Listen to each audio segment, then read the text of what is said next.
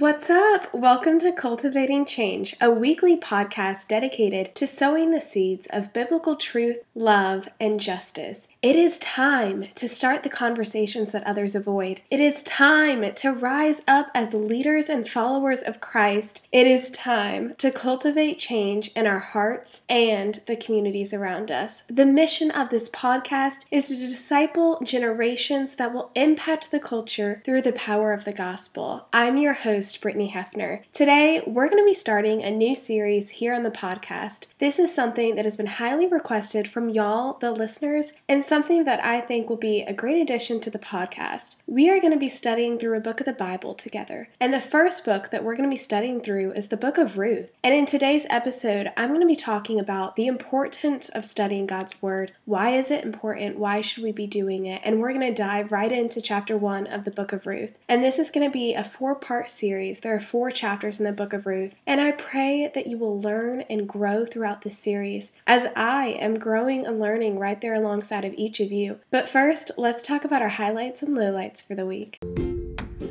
Highlights and lowlights. My low light for this week is really devastating and something I think that needs to be talked about. So, today, the day that I'm recording this episode, there was actually a shooting at one of the main high schools in the area that I live in, and I'm not going to go into all the details, but I will say that the shooter ended up killing himself after shooting his girlfriend and also potentially others as well. And it just happened today, so all the details haven't been released yet. But I work at my youth group, and my sister is also in high school, so I got information from them. And the reason that I'm sharing this, the reason that it's really on my heart, is because it was a low light. It broke my heart when I heard this because there are so many people out there who are really really, really hurting. And people are dying from their hurt. And it really convicted me as a believer. And I want to challenge y'all with this as well because as Christians, we are carrying the message of life. We have the responsibility and ability to share the good news with others. But guess what? We don't. We don't always take those opportunities to share the love and hope of Christ for whatever reason that may be. But normally, every reason boils down to fear fear of rejection, fear of what others think about us. But I have to ask you when are we going to stop living in this fear and start evangelizing more?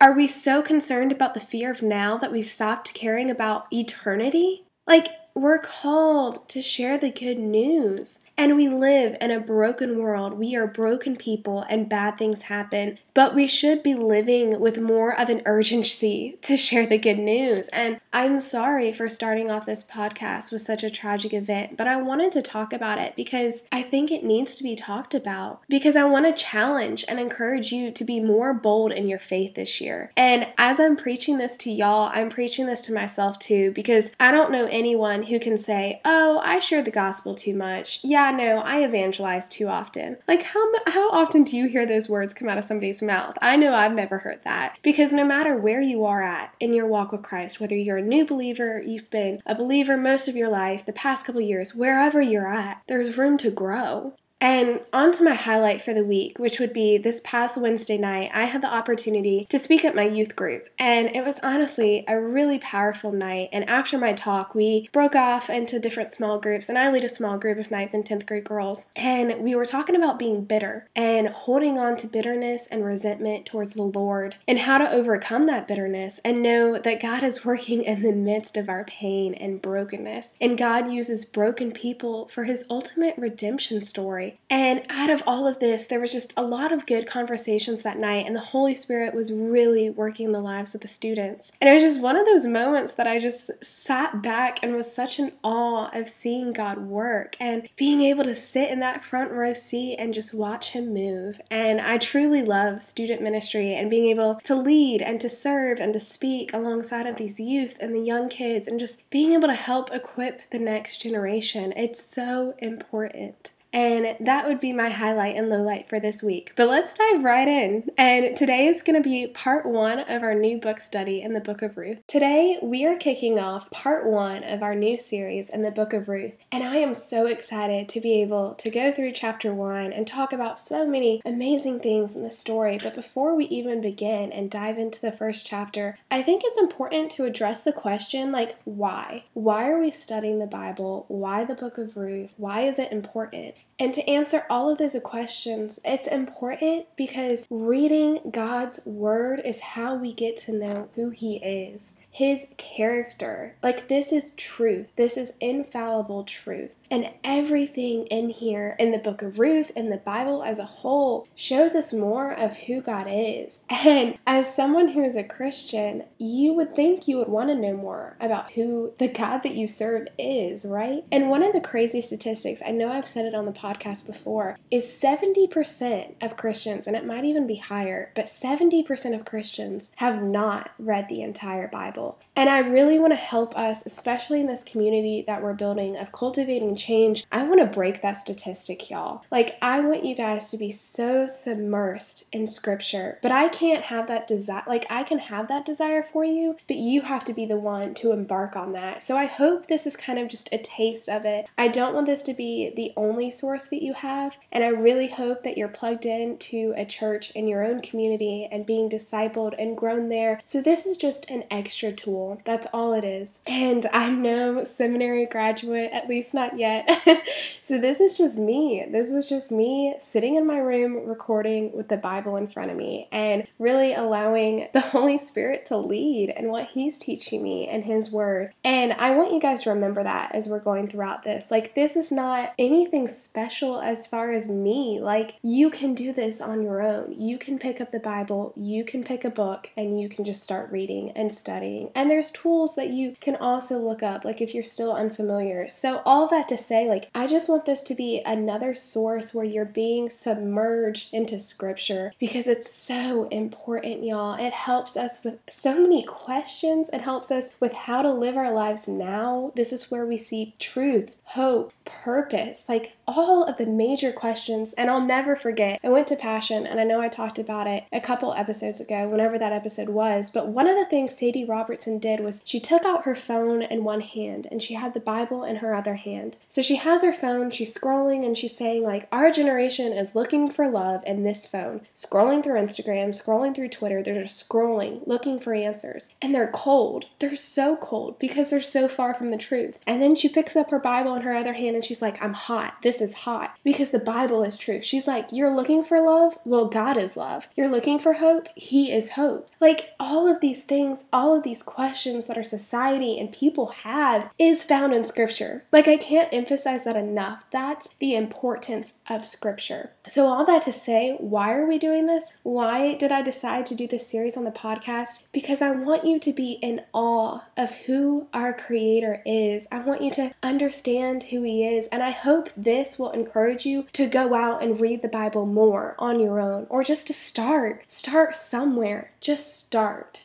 Like, whether that's a plan, whether that is a year long plan of going through the Bible. I know I'm doing this plan on the YouVersion Bible app right now, and it's actually a 90 day plan. So, three months going through the entire Bible, and it's about like 20 ish chapters a day. So, it's really not too much, but it is a commitment, and I'm staying on track with it because I really like, you can tell like you just have to start. And when you start, you're going to want to read it more and more. Like it's just it's something I can't exactly explain. Like you just have to do it. So I just truly hope that this will encourage you, strengthen you, and just know that like I am no better than you for just being able to do this. Like I am not more equipped. I'm just simply here sitting with a microphone, sitting in front of my Bible. And I want you to know that you can do that at home too. So wherever you are, if you're at home, if you're in the car on the way to class, like I want you to do what you can with this. Whether you want to take notes, I can script it out a little bit on specific notes, but also if you just want to listen to this. But I do encourage you, if you are in a place, pick up your Bible or pull out your phone. And as I'm reading along of chapter one, read with me or pause this and like see what God is telling you because this is God's word. This is nothing special that I'm saying. Like, I really can't emphasize that enough. This is God's word word, and this is the truth, the ultimate, infallible truth. So, all that being said, we're now going to dive into chapter one. And this is one of my favorite books of the Bible. And kind of the title that this message is going to be in the weeks to come is God at Work in the Midst of Brokenness. God at Work in the Midst of Broken People. Like, we are all broken, and we're about to step into a story of so much brokenness so much hurt and pain that we're going to see throughout this chapter and throughout the chapters to come and the book as a whole about God being the ultimate redeemer. So, with that being said, we're going to start in verse 1, okay? So, in the days when the judges ruled, Stop. All right, so what are the judges? What is this time period? Because we're already referencing coming into the story and we need to know. So, for those of you that don't know, the book before the book of Ruth is the book of Judges. And during this time period, it's really a time of unrest and chaos because they're searching for a king. So, we're stepping into the story, and this is the days that it's referring to is unrest and chaos. So, verse 1 goes on to say, In the days when the judges ruled, there was a famine in the land. And a man of Bethlehem in Judah went to sojourn in the country of Moab. So, first off, we're going to break that up. And I'm telling you, there's so much to get out of these scriptures. And we see Bethlehem. So, Bethlehem in Hebrew means house of bread. There was a famine in the land of Bethlehem. There was a famine in the house of bread. So, we already see the irony and the nuance of scripture, right?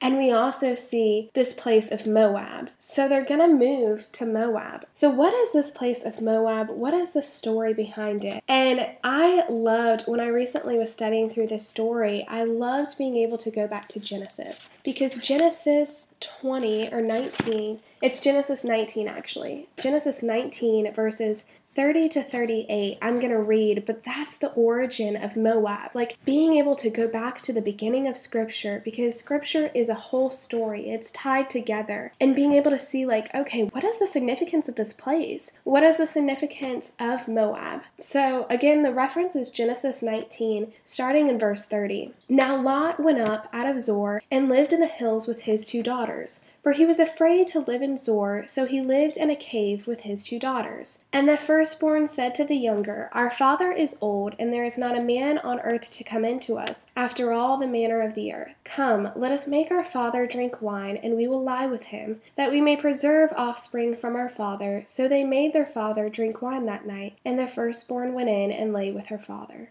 He did not know when she lay down or when she arose. The next day the firstborn said to the younger, Behold, I lay last night with my father. Let us make him drink wine tonight also. Then you go in and lie with him, that we may preserve offspring from our father. So they made their father drink wine that night also, and the younger arose and lay with him. And he did not know when she lay down or when she arose. Thus both the daughters of Lot became pregnant by their father. The firstborn bore a son and called his name Moab. He is the father of the Moabites to this day. So, this is a city. Moab is a city that got started with a daughter who got her father drunk to have a baby, and that baby was named Moab. This is where our story begins, and pagan worship happened here. Like, this is the place where we meet the characters of the book of Ruth. Like, that's the significance. And that's why I love studying through the book of the Bible because you're really able to see connections. Like, if you were to just read over that verse at first, you wouldn't have known if you wouldn't have read Genesis before. You wouldn't have known the importance of Moab. So, with all that being said, we see that Moab is not the place for God's people. But what do we see in this story? So, let's see we go back. It says, In the country of Moab, again, this is Ruth in verse 1. In the country of Moab, he and his wife and his two sons. The name of the man was Elimelech, and the name of his wife Naomi. And the names of his two sons were Mahlon and Chilion. They were Ephrathites from Bethlehem and Judah. They went into the country of Moab and remained there. So, Elimelech, his name in Hebrew means my God is king. So, Elimelech is moving his entire family, and his name is my God is king. What is the irony there? He's not trusting his God. He's moving his family because remember, there was a famine in the land. So, he's moving his family to this place of Moab that is not a place for God's people. And the irony is, he doesn't trust his God. And Naomi, her name means sweet and pleasant. And Mahlon and Chilion, their names mean sick and die. So let's continue reading in our story. They were Ephraimites from Bethlehem and Judah. They went into the country of Moab and remained there. Verse 3 But Elimelech, the husband of Naomi, died, and she was left with her two sons. These took Moabite wives. The name of the one was Orpah, and the name of the other Ruth. They lived there about ten years, and both Mahlon and Chilion died, so that the woman was left without her two sons and her husband.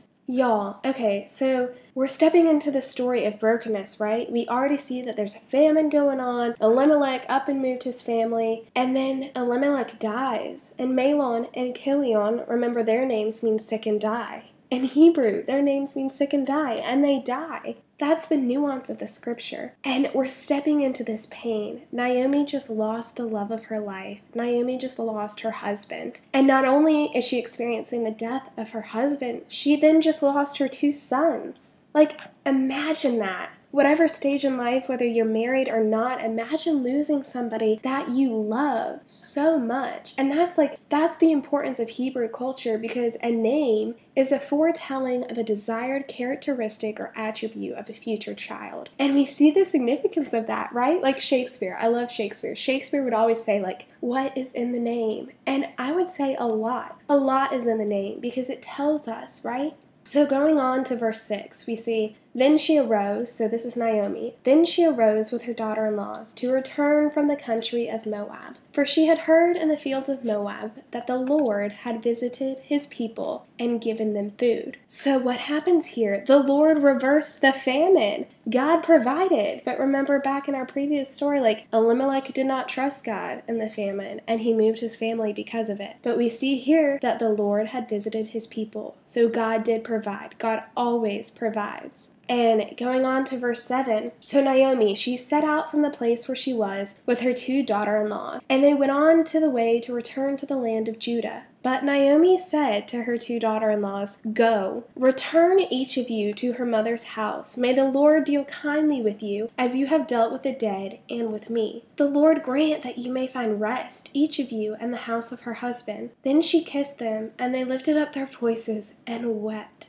So again, we see so much brokenness, right? And emotion. They're weeping, they're crying. Verse 10 And they said to her, no, we will return with you to your people. But Naomi said again, Turn back, my daughters. Who will you go with me? Have I yet sons in my womb that they may become your husbands? Turn back, my daughters. Go your way, for I am too old to have a husband. If I should say I have hope, even if I should have a husband this night and should bear sons, would you therefore wait till they were grown? Would you therefore refrain from marrying? No, my daughters, for it is exceedingly bitter to me for your sake that the hand of the Lord has gone out against me. Then they lifted up their voices and wept again. And Orpah, which is one of the daughter in laws, Orpah kissed her mother in law, but Ruth clung to her. That's the end of verse 14, and we're kind of going to break that up. So we're at this point in the story, right? And Naomi is urging both Ruth and Orpah to leave, to go back to their homelands because she has nothing for them. She can't offer anything. Naomi is so broken, so much pain. And one of the nuances of the scripture again is Orpah. Orpah's name means back of neck.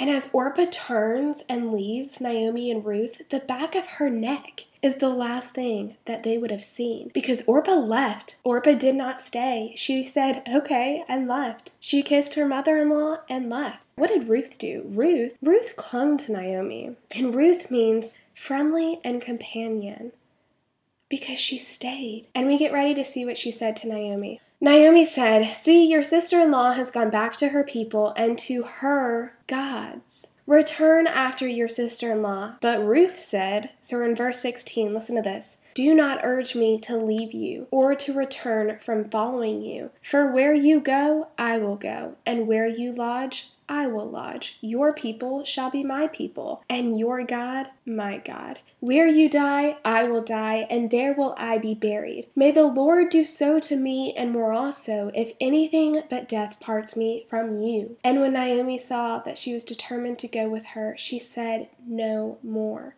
What an amazing couple verses, right? We can learn so much from Ruth because Ruth is faithful. Ruth is loyal. Like she says, Your people shall be my people and your God my God. Imagine, like, Ruth is giving up a lot to continue with Naomi. She could have turned back like Orpah did, she could have taken the easy road out, but she didn't she stayed. Now we're getting ready to see the, the significance of that. Okay, so in verse 19, so the two of them, so at this point in the story, we only have Naomi and Ruth because Orpah had left, right? So the two of them went on until they came to Bethlehem. So they went back to Naomi's hometown. And when they came to Bethlehem, the whole town was stirred because of them. Remember, this is Naomi's people. This is her hometown. So they're probably recognizing that, hey, Naomi's coming back, and like Elimelech, her husband, is not with her. Her sons are not with her. So the whole town is stirred. And also, Ruth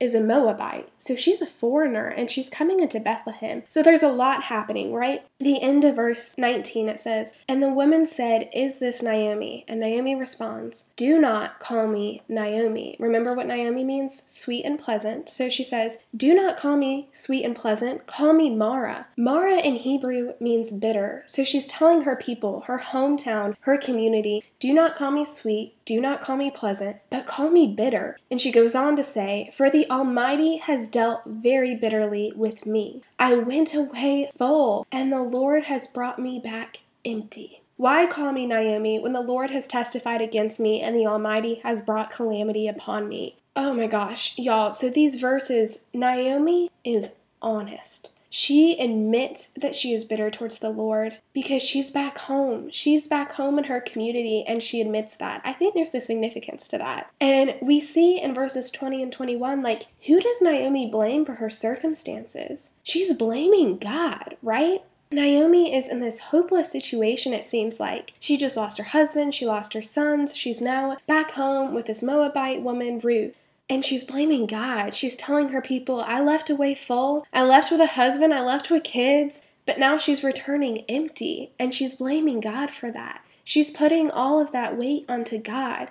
And one of the things that really stood out to me in these verses, because I've read the book of Ruth before several, several times, but the past two weeks, because I've done this message in the prison and I also did this message at my youth group, and one of the things God had really started to show me was the significance of bitterness. Because we're stepping into a story of honest pain, heartbreak, brokenness. Like, can you relate to that? Can you relate to a season in your life? Or are you in that season in your life where you're in such brokenness? Be honest. Because I know that there was a season in my life that I was so bitter. I could very much relate to Naomi and these verses, and that's what the Lord really convicted in my heart. Because part of my testimony is my junior year in high school, I was sexually assaulted.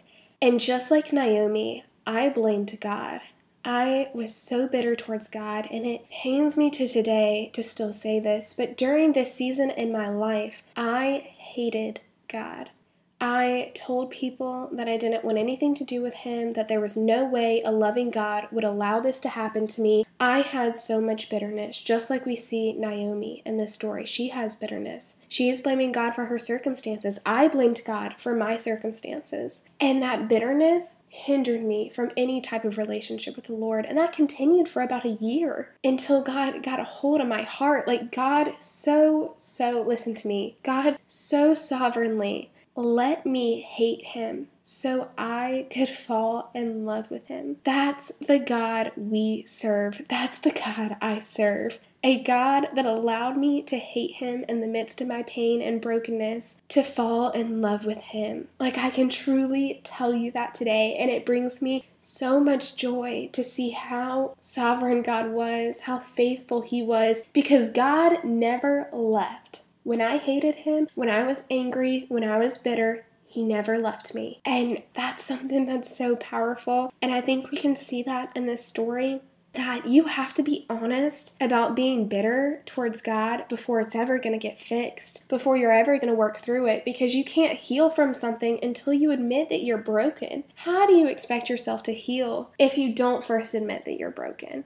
And that's the same with bitterness. You can't heal from bitterness and hatred if you don't first admit that you're bitter. So again, Naomi stepping into Bethlehem, her hometown, saying, Yeah, I'm bitter. Don't call me sweet. Don't call me pleasant, but call me bitter. And that was something the Lord really, really convicted my heart of. Is there a season in your life where you are bitter towards the Lord? Or are you bitter towards the Lord right now? Because if you are, I don't want you to be ashamed of that bitterness, but I also don't want you to stay in that bitterness. So admit that you're bitter, whether that's to a friend, whether that's to a pastor of yours, a family member, whoever it is, find somebody that you trust. And if you don't have anybody, like email me or just reach out to somebody because that bitterness will destroy you. Because when I held on to that bitterness in my testimony and my story, that bitterness that I had towards the Lord came out in every other relationship in my life. I was bitter towards my family. I was bitter towards my friend. I left the church. I was bitter. I was so bitter, and bitterness destroys you.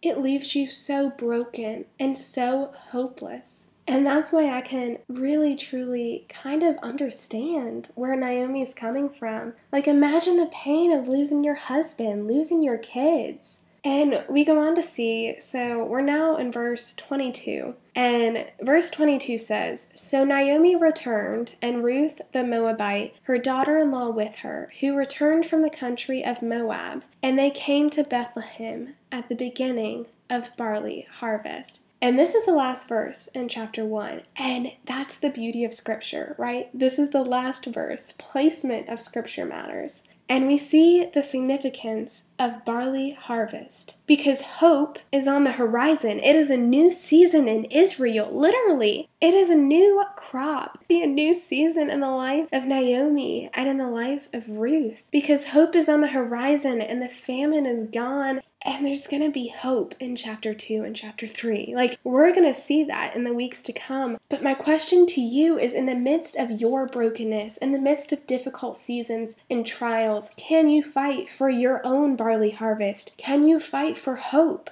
Because just because it looks like it's hopeless, because all up until this point, like verses 1 through 20, 21 actually, verses 1 to 21, we see a story of brokenness. We see a story of loss. In the very last verse in chapter 1, we see hope is on the horizon. And I want to encourage you with that is the hope is Jesus Christ.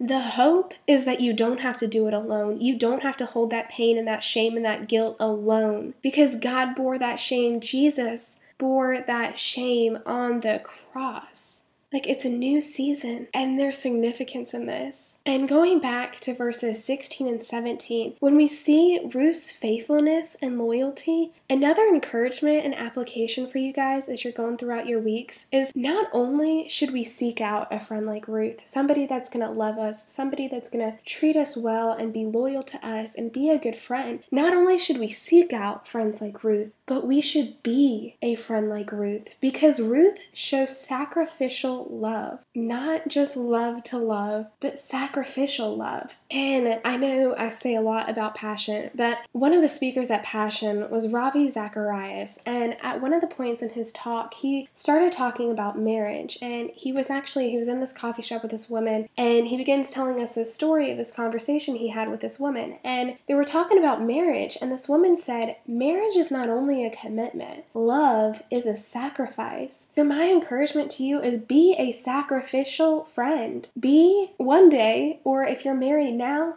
be a sacrificial wife. Be a sacrificial husband. Be a sacrificial coworker. Wherever you are in your life, love is sacrifice. And we don't hear that in our culture today. We hear love is what makes you feel good or other cliches that we might hear. We hear, oh, do what makes me happy, do what I want, my desires, my love. Like it's all about me, me, me, pride, pride, pride. And we don't hear that love is sacrificial. But that's biblical love sacrifice. Jesus on the cross sacrificed his life. What kind of love is that? Because guess who's love? God. God is love. God is not only like the definition of love, He is love. Like, let that sink in. Like, love is not what you see on TV, love is not what you see in culture today or with your boyfriend or girlfriend. Like, love is God. And whether you're married now or you're pursuing marriage or one day you're gonna be married, like, be a sacrificial wife.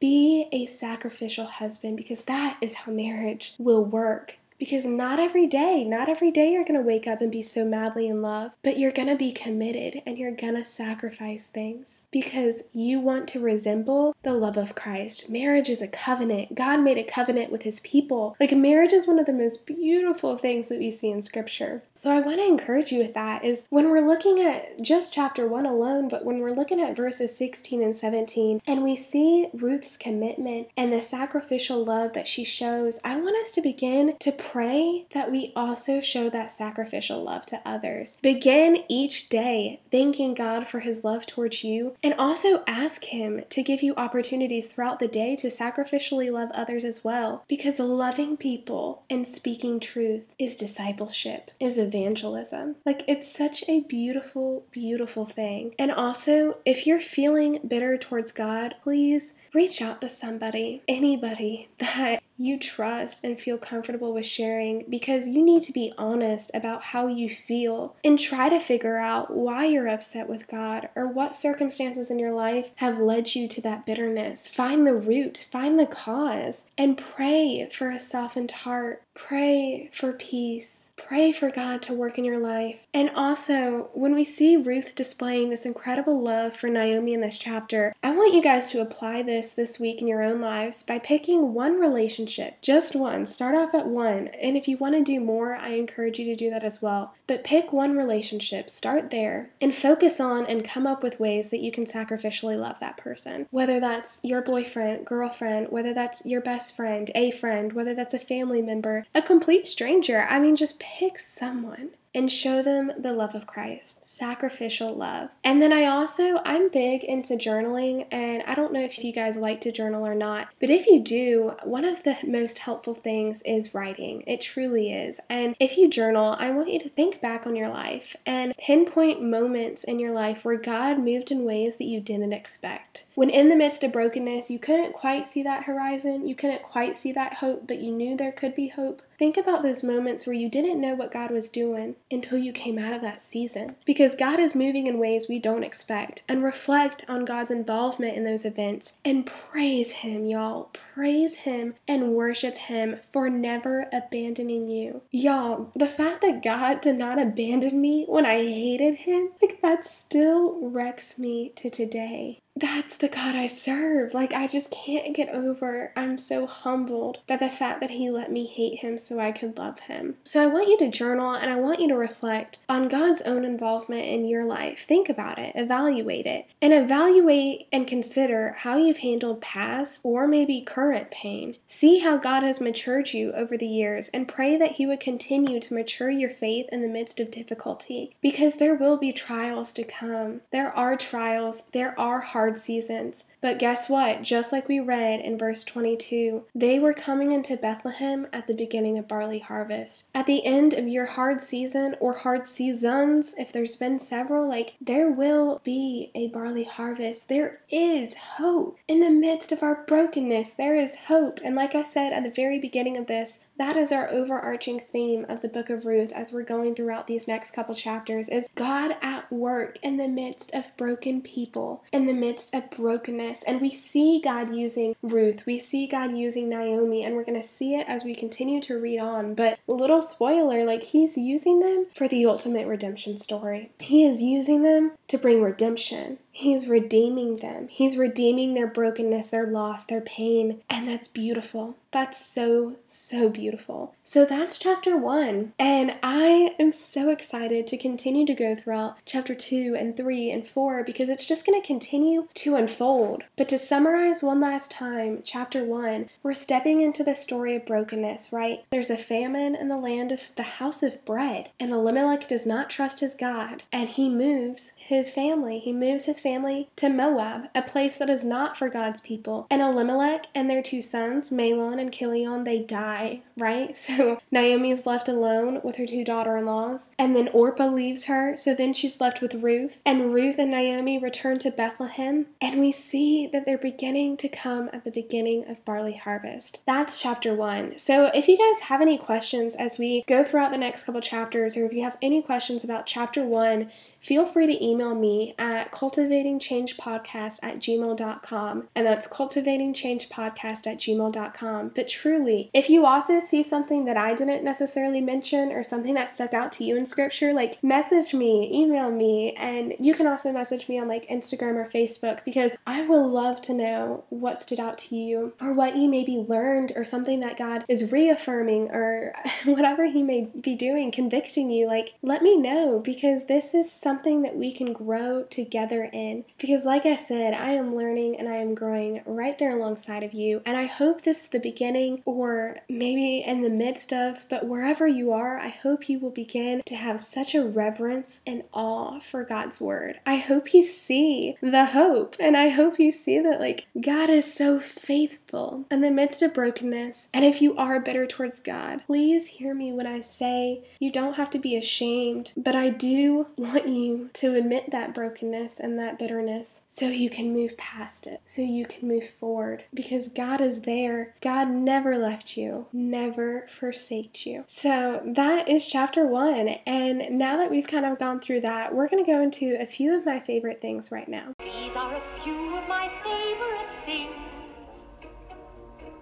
A few things I am loving right now is iced caramel lattes. I know, how much more basic can I get?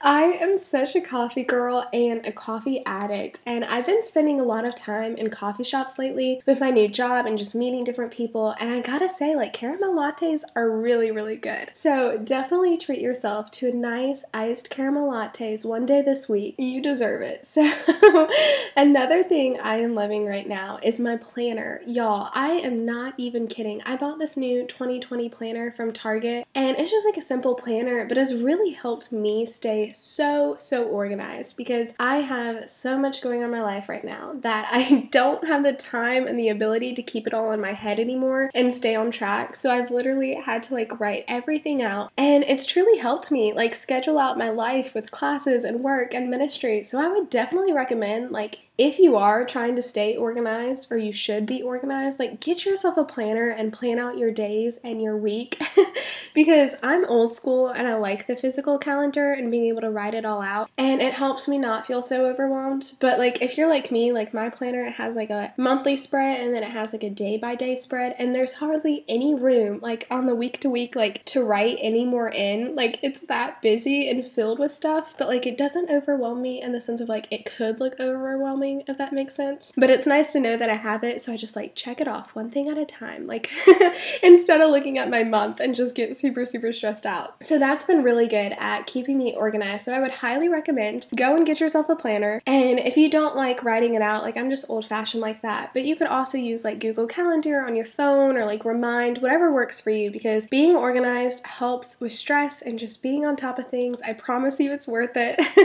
and another thing I'm loving right now would be a song song, and that song is by Matt Redman, and his new song is We Praise You, and it's really, really good. It just came out, I think, this week or maybe last week, but it's new and it's really good. It's one of my new favorite worship songs, but it's called We Praise You, and you can find it on like Spotify or iTunes, and I would definitely recommend checking that out. And that would be a few of my favorite things right now. But thank you guys so much for listening to this week's episode at Cultivating Change, and make sure to rate and review this podcast on Apple because it truly helps me out with not only improving this podcast, but it also helps with the algorithm and allowing others to find this podcast as well. So thank you all for your support, and I hope you will continue to share this podcast with all of your family and friends. And I'm going to wrap up this episode with a quote by Dale Partridge, and he said, if your pursuit of doctrine and theology is making you more intelligent without making you more loving, compassionate, and humble, then your pursuit is not of God, it's of pride. I loved this quote because it's really like it's a heart check. As someone who sincerely like just loves theology and loves the hard questions, like, and I'm also a Christian study major, like, I can definitely attest to the importance of making sure that your theology makes you fall more in love with who God is. It should not make you more prideful. And if it does, check check your heart, check your theology, because at the end of the day, theology is the study of God. It's knowing who God is. So that should make you fall more in love with his character, right? And I just really love that quote. So